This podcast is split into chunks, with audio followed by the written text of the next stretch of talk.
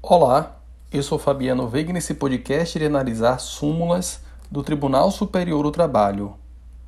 Destaco inicialmente a súmula 459 do TST, que dispõe que o conhecimento do recurso de revista quanto à preliminar de nulidade por negativa de prestação jurisdicional supõe indicação de violação do artigo 832 da CLT, do artigo 489 do CPC de 2015, correspondente ao artigo 458 do CPC de 1973 ou do artigo 93, inciso 9 da Constituição Federal. Muito importante para efeito de concurso público, o que se encontra na súmula 456 do TST, que trata da representação da pessoa jurídica em juízo. O item 1 prevê ser inválido ou instrumento de mandato firmado em nome de pessoa jurídica que não contenha pelo menos o nome do otorgante e do signatário da procuração, pois estes dados constituem elementos que os individualizam. Já o item 2 prevê que, verificada a irregularidade de representação da parte na instância originária, o juiz designará prazo de cinco dias para que seja sanado o vício. Descumprida a determinação, extinguirá o processo sem resolução do mérito, se a providência couber ao reclamante, ou considerará revel o reclamado, se a providência lhe couber. O item 3 da mesma súmula prevê que, caso a regularidade de representação da parte seja constatada em fase recursal, o relator designará prazo de cinco dias para que seja sanado o vício. Descumprida a determinação, o relator não conhecerá do recurso se a providência couber ao recorrente ou determinará o desentranhamento das contrarrazões se a providência couber ao recorrido.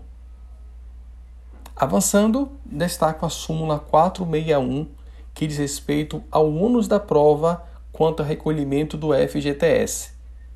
e prevê que é do empregador o ônus da prova em relação à regularidade dos depósitos do FGTS, pois o pagamento é fato extintivo do direito do autor, conforme artigo 373, inciso 2 do CPC de 2015. Muito relevante o conteúdo que se encontra na súmula 463 do TST, que tem se entendido como válida, como subsistente o entendimento nela cristalizado, mesmo após a reforma trabalhista. Dispõe o item 1 da presente súmula 463. A partir de 26 de junho de 2017, para a concessão da assistência judiciária gratuita à pessoa natural, basta declaração de insuficiência econômica firmada pela parte ou por seu advogado, desde que munido de procuração com poderes específicos para esse fim, conforme artigo 105 do CPC de 2015. O item 2, por sua vez, prevê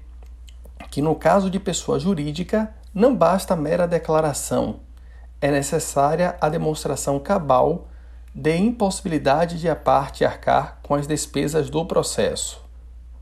Avançando, tratando nessa oportunidade da súmula 460 do TST,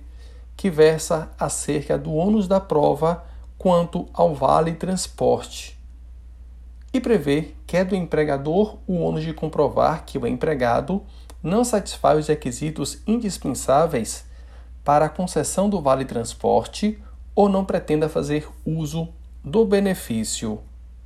Por fim, destaco, destaco o entendimento cristalizado na súmula 462 do TST,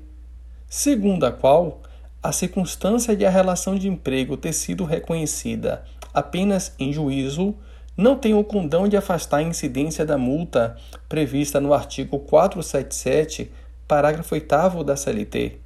A referida multa não será devida apenas quando comprovadamente o empregado der causa à mora no pagamento das verbas rescisórias.